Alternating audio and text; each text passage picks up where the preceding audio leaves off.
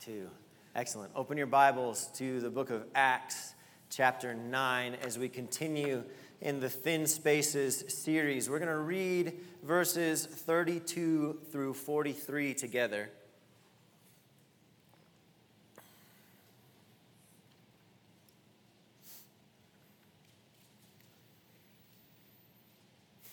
Mikey, get off your phone. Okay. you want me to talk louder for you? Yeah, please. I can do that. Acts chapter 9, verse 32. As Peter traveled about the country, he went to visit the Lord's people who lived in Lydda. There he found a man named Aeneas who was paralyzed and had been bedridden for eight years. Aeneas, Peter said to him, Jesus Christ heals you. Get up and roll up your mat. Immediately, Aeneas got up. All those who lived in Lydda and Sharon saw him and turned to the Lord. In Joppa, there was a disciple named Tabitha. In Greek, her name is Dorcas. She was always doing good and helping the poor. About that time, she became sick and died, and her body was washed and placed in an upstairs room. Lydda was near Joppa. So when the disciples heard that Peter was in Lydda, they sent two men to him and urged him, Please come at once. Peter went with them, and when he arrived, he was taken upstairs to the room. All the widows stood around him, crying and showing him the robes and other clothing that Dorcas had made while she was still with them. Peter sent them all out of the room. Then he got down on his knees and prayed. Turning toward the dead woman, he said, Tabitha, get up. She opened her eyes, and seeing Peter, she sat up. He took her by the hand and helped her to her feet. Then he called for the believers, especially the widows, and presented her to them alive. This became known all over Joppa, and many people believed in the Lord. Peter stayed in Joppa for some time with a tanner named Simon. This is the word of the Lord. What a good story. Um, none of you were holding out on a similar testimony when I held the mic out, were you? Just a casual dead raising. We're continuing this Thin Spaces series, and so we can go back to our graphic slide if you want. And last week, uh, Pastor Eric talked about 1 Kings 19. Any of you remember that story? Shout out if you do a single word of remembrance. Elijah. Whisper, the still small voice, coming right after the fire and the tornado, the wind and the earthquake. And he talked about how sometimes God shows up in ways that are a little more subtle than what we would ask before. And one of the things that we did last year when we preached a sermon called Thin Spaces was, or Thin Places was, was build it around the transfiguration of Jesus Christ. And so we looked at three characteristics of Jesus' transfiguration. And we talked about stories that paralleled some of those things. This year, Thin Space, Thin Places, part two, we're actually doing a similar thing. All of these sermons, though the stories are not directly about Jesus, are built on characteristics of Jesus' life. You may not have picked up on it, but last Sunday was, in some ways, an incarnation sermon.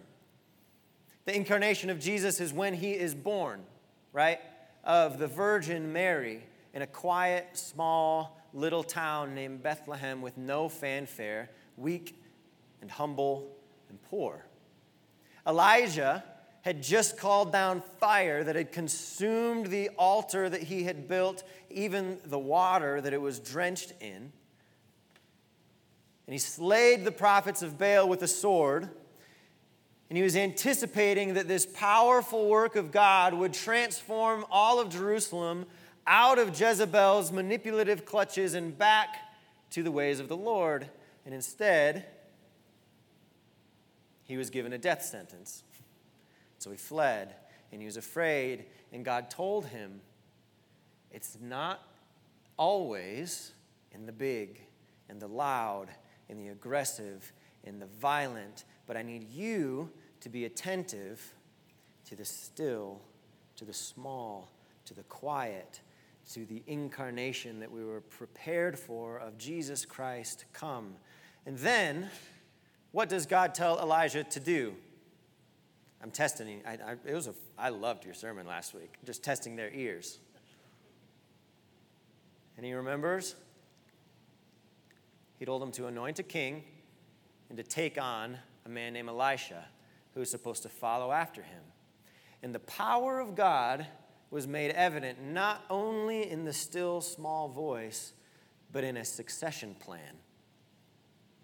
So, the first Sunday of Thin Places, part two, was largely about incarnation in a kind of subtle way.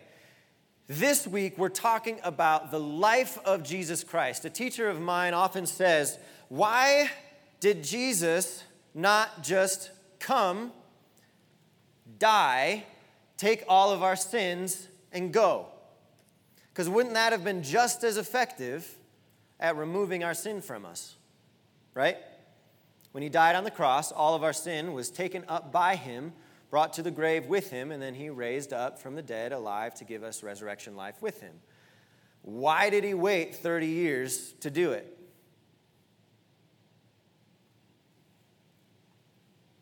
Any answers? so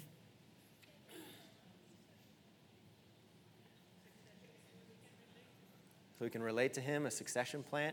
Plan. I heard some other whispers out there so he could experience life, and maybe so that we could experience his life. We're talking about life. The life of Jesus itself is a thin place. In Acts, we see a very thin place. Agree? Yes? There's a man who's been crippled for eight years. And with a simple word, he's walking He picks up his mat. There's a woman,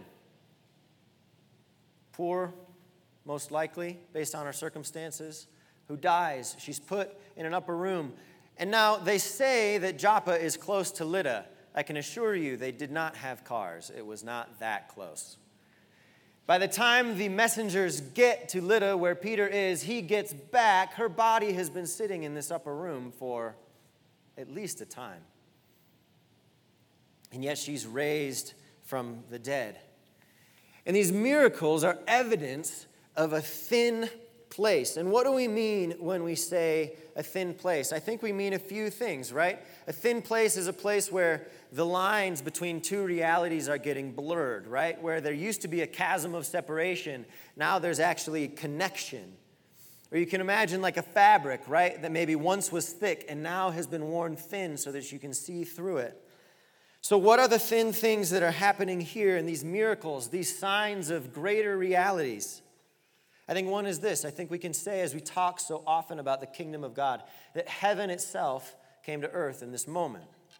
We can also talk about the thinness of life, the life giving word of God coming to the dead and the dying, and the discrepancy being shaken, being stirred, being brought close.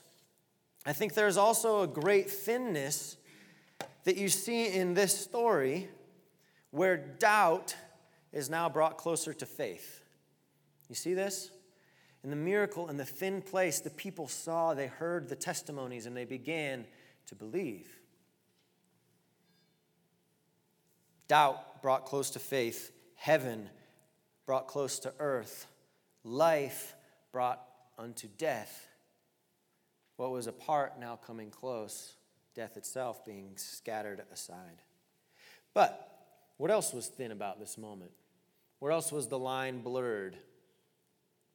My argument is that the life of Jesus and the life of Peter became very thinly distinguished. Turn with me to John chapter 5, verses 1 through 8. While you're flipping, I'll start to read since it's up on the screen already. Sometime later, Jesus went up to Jerusalem for one of the Jewish festivals.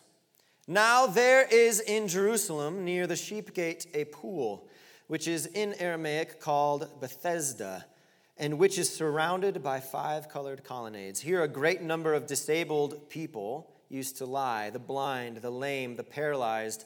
One who was there had been an invalid for 38 years. 30 more years than Peter's guy, if we're counting. When Jesus saw him lying there and learned that he had been in this condition for a long time, he asked him, Do you want to get well?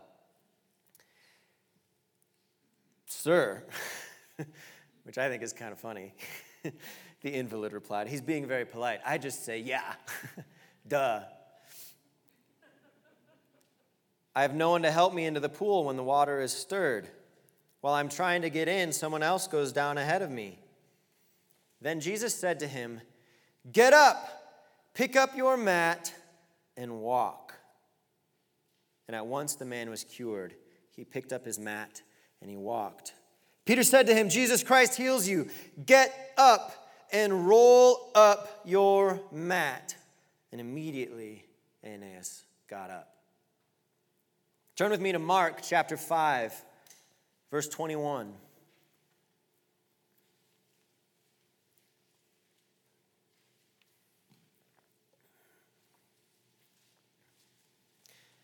And when Jesus had crossed again in the boat to the other side, a great crowd gathered about him, and he was beside the sea. Then came one of the rulers of the synagogue, Jairus by name, and seeing him, he fell at his feet and implored him earnestly, saying, My little daughter is at the point of death. Come and lay your hands on her so that she may be made well and live. And he went with them. There's an interlude that also has a lot of similarities. A woman who is bleeding for 12 years, who touches the edge of his cloak and is healed. The story continues While he was still speaking, there came from the ruler's house, Jairus, some who said, Your daughter is dead. Why trouble the teacher any further?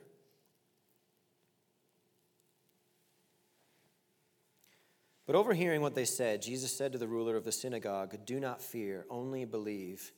And he allowed no one to follow him except Peter and James and John, the brother of James. They came to the house of the ruler of the synagogue, and Jesus saw a commotion, people weeping and wailing loudly. And when he had entered, he said to them, Why are you making a commotion and weeping? The child is not dead, but sleeping. And they laughed at him. But he put them all outside, and he took the child's father and mother and those who were with him, and he went in where the child was. Taking her by the hand, he said to her, Talitha Kumi, which means, Little girl, I say to you, Arise, get up. And immediately the girl got up and began walking, for she was 12 years of age, and they were immediately overcome with amazement. And he strictly charged them that no one should know this and told them to give her something to eat. And Lydda was near Joppa, so when the disciples heard that Peter was in Lydda, they sent two men to him and urged him, Please come at once. He went with them, and when he arrived, he was taken upstairs to the room, and all the widows stood around him, a great commotion, crying, showing him the robes and clothes that Dorcas had made for them. And so Peter sent them all out. And he got on his knees and he prayed, and turning towards the dead woman, he said, Tabitha, get up. And she opened her eyes, and seeing Peter, she sat up. He took her by the hand and he helped her to her feet, and she walked. You see, the place between the life of Peter and the life of Jesus got very blurry, got very thin. Now, I want to look at Jesus' life itself as a thin place. Jesus says a statement that's really profound. He says, I do nothing that I do not see the Father doing. And he talks about this thing all the time called the kingdom of God. Now, who here has taken days of the kingdom? Who here feels somewhat confident that they could articulate what the kingdom of God is? That was less hands than the first one. but that's appropriate because it's kind of a big thing. It's kind of hard to just wrap up. One of the best ways that I've come to understand the kingdom of God, if I only get one sentence to say, is just where the word of God is obeyed. That's the kingdom of God. Where God's word, God's will is obeyed. And you can actually see this all the way back in creation, right? When God creates, he speaks. And what he speaks from his mouth comes into being, right? And it becomes the reality around him the reign, the rule, the kingdom of God. And it's not until Adam and Eve choose to do what? Disobey the word of God. In another way of speaking, they choose not to be in accordance with the word of God. Destruction, death, chaos, rears its ugly head once again. The work of God's restoration, we call it restoration because it's not really creating something new as much as it is restoring that word that already was, even though He's making new things in the midst of it.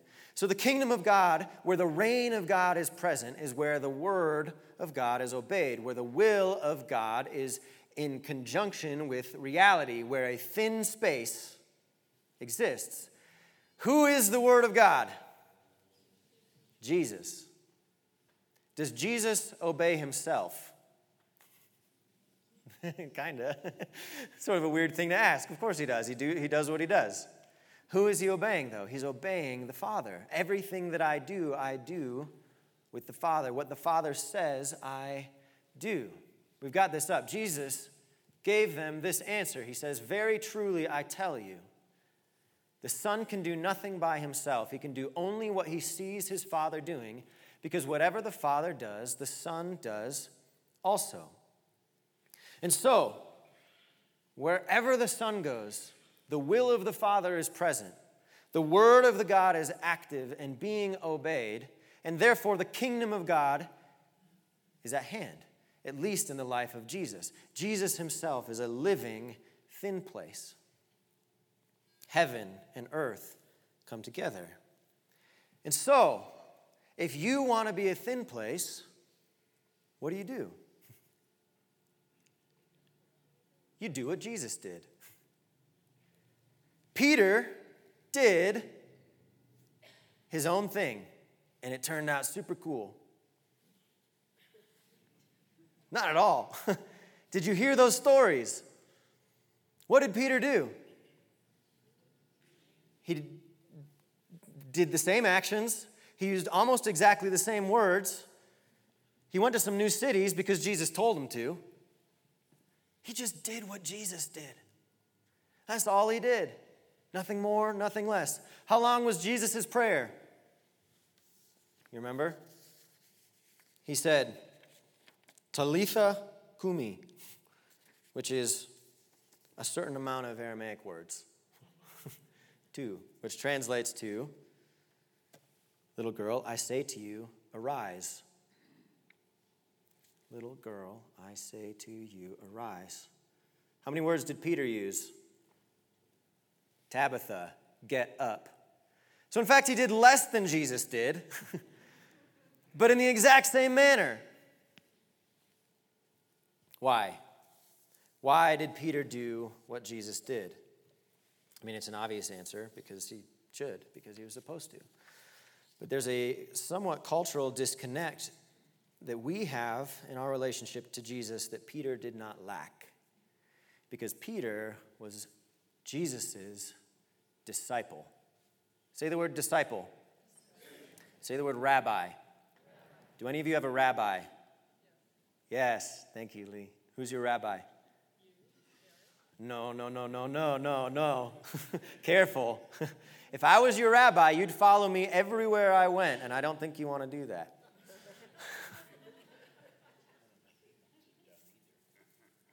The rabbi disciple relationship is something we talk a lot about. We talk a lot about discipleship.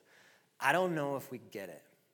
Because when Jesus is talking about discipleship, right, when he calls Peter and all of those others who follow him, he says, this is an Ericism. He likes to, Eric, I love that you do this. You always get things wrong. So I'm going to get some things wrong real quick. He says, Peter, come and take my class. Right? He said, Peter, I've got a sweet YouTube video to show you. Actually, I recorded a master class. You can watch it in your own time. Right? What does he say? Come, follow me. When Paul is uh, encouraging the ter- churches, he says, Be people who take Sunday evening classes about Jesus. He says, Be people who are pretty committed to your daily devotions. He says, Be imitators of Jesus Christ.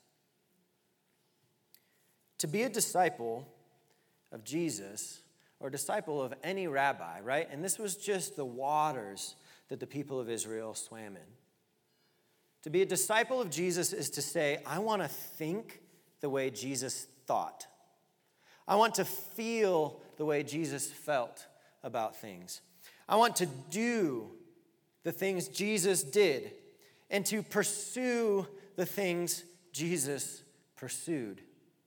God's power revealed to Elijah was not in the fire, it was not in the wind, it was not in the earthquake, it was in a still small voice that said, Here's what you're going to do. You're going to continue following me, doing the work according to my will that I set before you, and you're going to have somebody named Elisha come after you and do the exact same thing. He's going to learn from you, he's going to walk with you, he's going to follow you, he's going to understudy you. Your thoughts will become his thoughts. And this phrase that has inundated my life the dust of the feet of the rabbi will go on his. A friend of mine who is a, a brilliant man, one of my most significant teachers, was in Jerusalem. And he was at a small gathering, a classroom, um, and one of the, the world's uh, Jewish scholars, one of the world's leading Jewish scholars, was there teaching and speaking. And this Jewish scholar said something along these lines. This is recollection from my friend. So bear with me if it's not word for word. But he said, Christians talk about being disciples. I question it. What right do you, and he looked at my friend because he knew he was a Christian, have to say that? If you claim to be a disciple of Jesus and you don't read the four gospels at least once a week, every year, all year, you are a liar.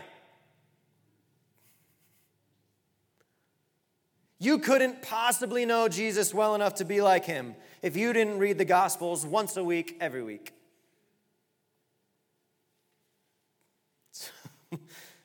Whoa, okay. slow, slow down, man. My friend took it to heart and he said, That's a little extreme, but I'm going to try. I'm at least going to do it once every quarter.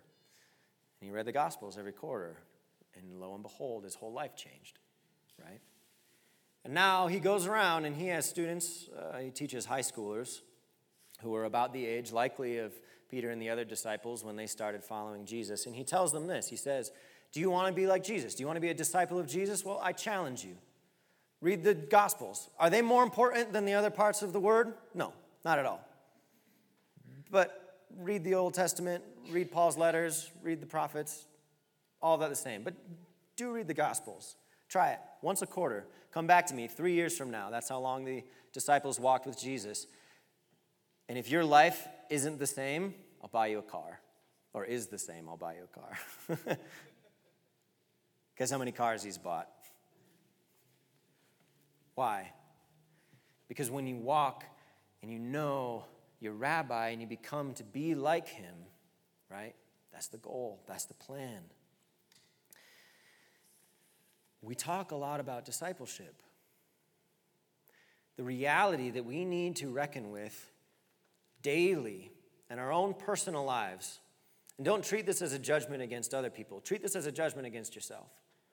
The reality that we need to reckon with is that far more often we are consumers of Jesus, not disciples of Jesus. I want to come and I want to get from Jesus what I can. And in fact, he offers salvation, right? Is discipleship and salvation the same thing? I don't, maybe. Work that out. But his call for us is to be his disciples. He says, Not many will be willing to do it. You'll have to carry your cross. You'll have to follow me. You'll have to go where I go. You'll have to think what I think. You'll have to say what I say. I would much rather have a Jesus who I can treat like a teacher at a school that I'm familiar with. Jesus says, I'm going to walk down the road and I'm going to encounter some lepers, and I'm going to touch those lepers. And 11 of them are going to be healed, all of them, and only one is going to come back and give me the credit. And I want to say, Lord, teach me about how cool it is that you touch lepers instead of touching lepers. How badly do you want to be like your rabbi? Maybe another question that you can ask yourself is who are your rabbis? Who are the ones that you actually are trying to make your life like? Anybody who's a musician probably has a musician who they've really studied, who they've really favored and tried to learn exactly how they play. And they can understand in guitar, like, if this bend sounds like a Joe Satriani bend, this bend sounds like a Steve Vai bend. And anybody who doesn't pay attention is like, you're crazy. There's no difference. And you're like, there is a difference. I can tell. Maybe you're an athlete, right? And you're a, you're a golfer. I've been working with David on his golf swing. It's legitimately getting better, right? And you can, you can see the difference between this swing, right, and between this swing, right? And all of you are like, you did the same swing. And I'm like, no, they're not the same swing. I've studied this. I can see the nuances and the details. How much do you want to be like your rabbi? Do you know the nuances? Do you know the details? Enough to train, right? We just started college football season. Any Colorado State fans out there? Woo! Go Wolverines.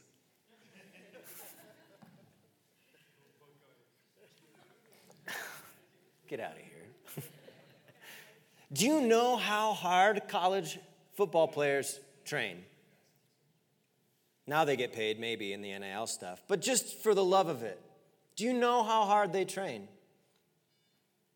It's phenomenal, the effort that they put in, right? Offensive linemen spending all day slamming their heads against each other, working on their karate moves with their hands and the littlest nuances of their footwork. I can't do it. How badly do you want to be like your rabbi? Do you even call him your rabbi? If you want your life to be a thin place, like Jesus's was, then you need to live a life like Jesus lived. Do you want to see the things Jesus saw? Raise your hand if you would like the lame people to be healed in our presence, to be able to share that testimony from the microphone every week. Dead rising, blind seeing, poor being brought into a place of sustenance, right? Of course. If yes, then we need to do the things that Jesus did. And if yes, then we need to start knowing Jesus at the depth that his disciples knew him so that we, when we encounter a situation, rolling off our tongues are the words that he spoke. And if no, then we should stop saying we're his disciples because we're not. I want to be his disciple. I want to dig my hand right? In that bowl that is the life of Jesus every day. Oh, my daily objective to be today I'm going to give my all to know Jesus, to be like him in every way. I want to live the exact life of my rabbi. Amen? I think there are two things that really get in our way, and really one. And that one is doubt in all of its forms.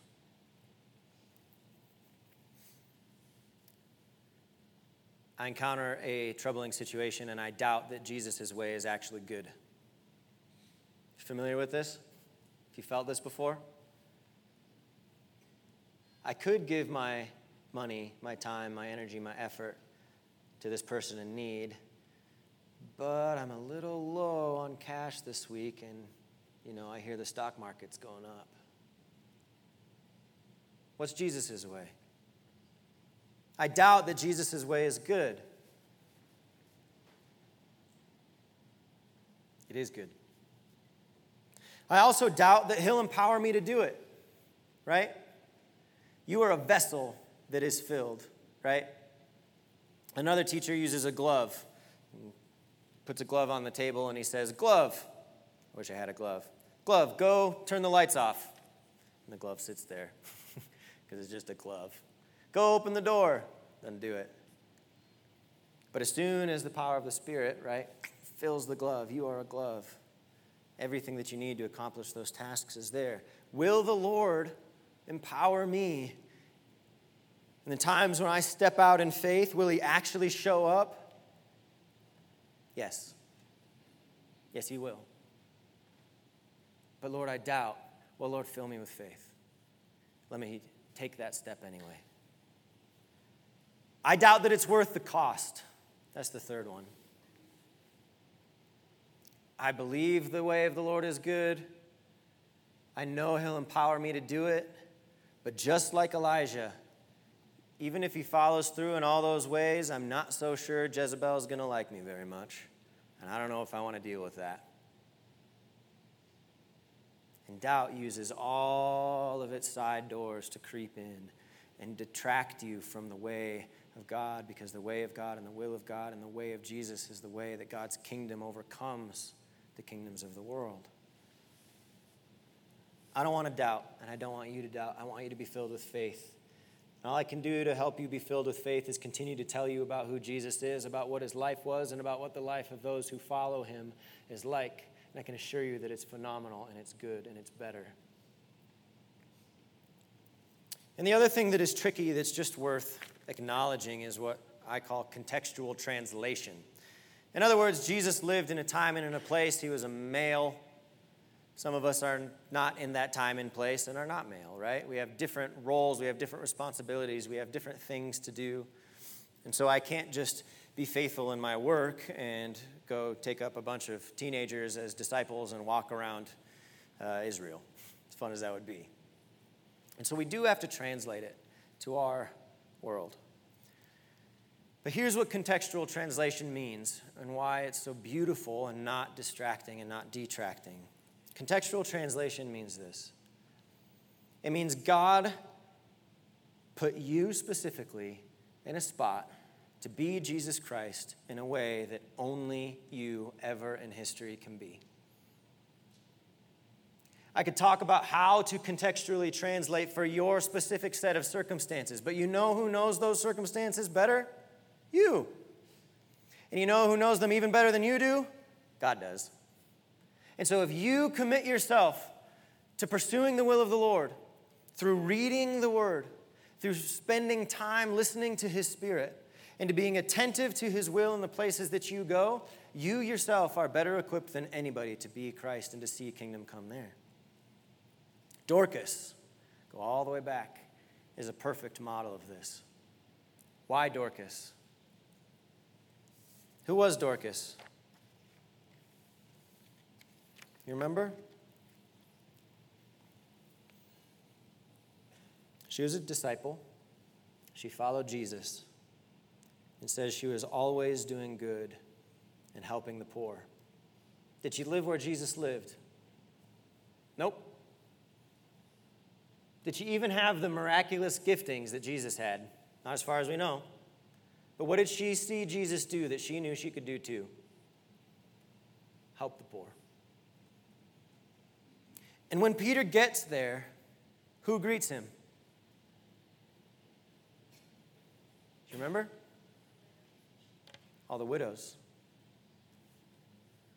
And you might remember a woman in that time was pretty much property of her husband and lost the property that her husband owned as soon as the husband died. And so, widows in ancient Israel were far, far, far worse off than we usually give them credit. but they had Dorcas. And when Peter there is there, they show him crying the robes and the clothing that she had made for them. Do you remember in the Sermon on the Mount? Jesus says, if somebody hits you, turn the other cheek. If somebody says to walk a mile, walk. And if somebody asks for, you think she heard it? And so what'd she do? She made clothes for the widows. And the kingdom of God was present there. God could have raised any number of people from the dead, and yet he observed the faithfulness of one, the presence of the kingdom of God in a poor woman whose poor name was Dorcas. And he said, I am going to choose this one to send Peter to, and I'm going to bring her back from the grave. Contextual translation means be like Dorcas. Do what you know to do according to the will of Jesus that you've observed as you've committed your every single step to follow him as best as you can.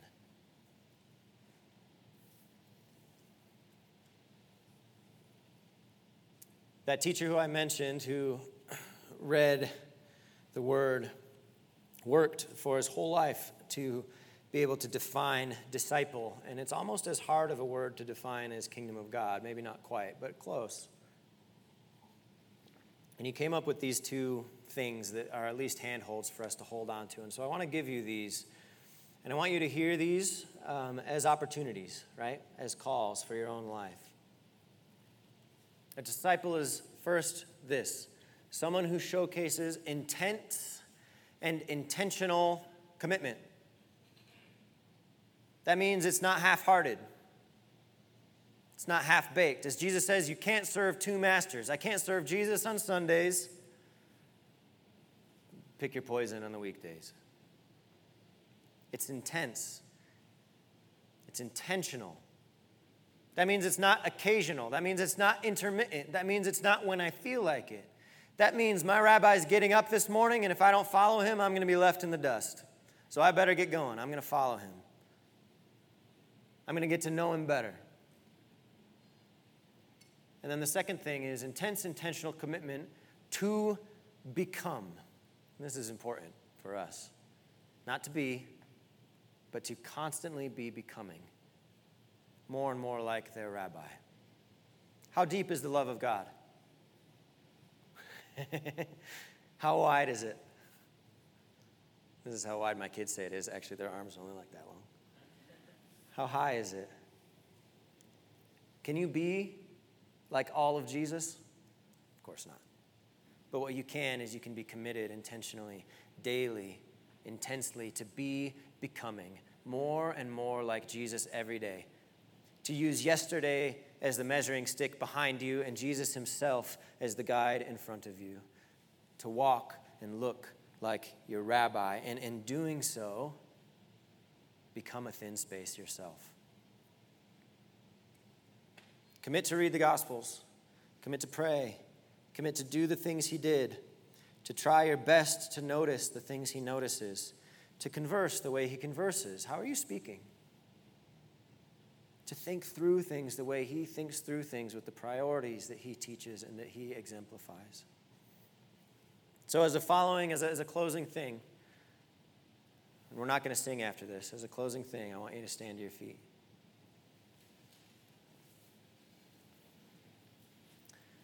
This is a, uh, a, a, a, phrase meant for repeating. So I'll say it, you repeat it. We'll run through it two times. This last part, the dust of the, of, of the feet of the rabbi, is is built on the wilderness of, of Judah, right, where the dust is like flour. So if you're walking behind somebody, they kick it up, right, like sand, right on your feet, and it gets stuck to your shoes or your pants. Find a rabbi. Who's your rabbi going to be? Jesus. Follow him. Walk with him. Drink his words like you're thirsty. And always be covered in the dust of his feet. Find a rabbi. Follow him. Walk with him. Drink his words like you're thirsty. And always be covered in the dust of his feet. May the Lord bless you and keep you. May he cause his face to shine upon you and be gracious to you in your sending through Jesus Christ and the Holy Spirit. Amen.